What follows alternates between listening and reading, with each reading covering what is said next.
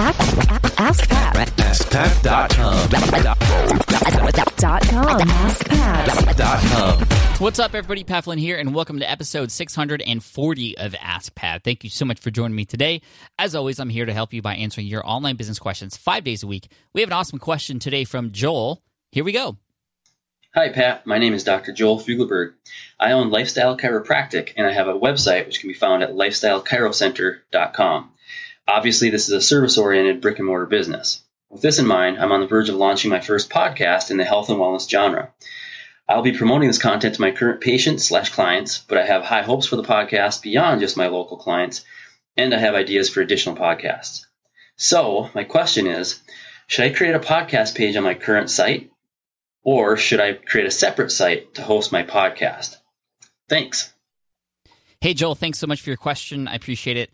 And uh, thank you for what you do as a chiropractor because my chiropractor is awesome too. And uh, definitely something I recommend for people to get access to if they don't yet. Anyway, um, to answer your question straight away, keep it on your own on your own site. There's really no real reason why you should have your podcast hosted on another website because even more so because you promote the podcast or, or are going to promote the podcast to your existing patients and your clients like you said.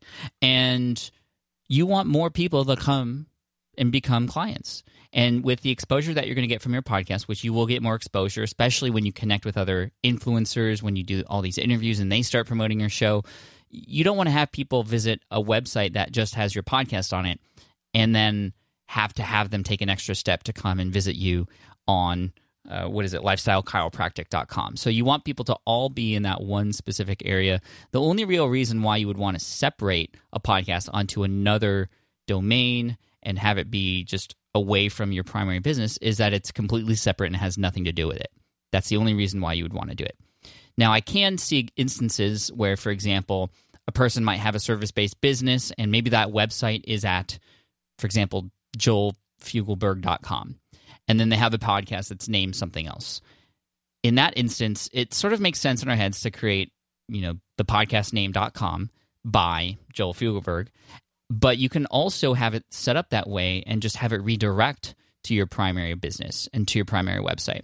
So, to make it easy for people who are listening to your show to come and visit you on your main primary website, all you'd have to do is buy a domain name and not build a website on it, but have it forward to your primary business from there. And that way, just again, your your main website, that's your hub. And then as you create these new podcasts, like you say, although I would recommend starting with one and focusing on that and building that following, and then you can actually branch out from there, like I have over time. I have Smart Passive Income, I have Ask Pat, and a few others. Um, definitely don't worry about that right now. Worry about that one podcast, getting it up and running, getting the systems in place, getting it to a point where hopefully you can have other team members helping you edit it and post it so that you can just focus on what Joel needs to do, which is serving your clients, serving your patients, creating content to get more of those things and get more exposure for you and your brand. So that's what I would recommend. And Joel, very easy. Thank you so much. And hopefully that uh, helps you with the direction that you're going. I appreciate you, and we're going to send you an Ask Pat t shirt for having your question featured here on the show. For those of you listening, if you have a question that you'd like potentially featured here on the show, just head on over to askpat.com. You can ask right there on that page. And as always, I love to end with a quote, and today's quote is from Jonah Sachs. Good marketers see consumers as complete human beings with all the dimensions real people have. Couldn't agree more. Thanks so much, and I'll see you in the next episode of Ask Pat. Happy 4th.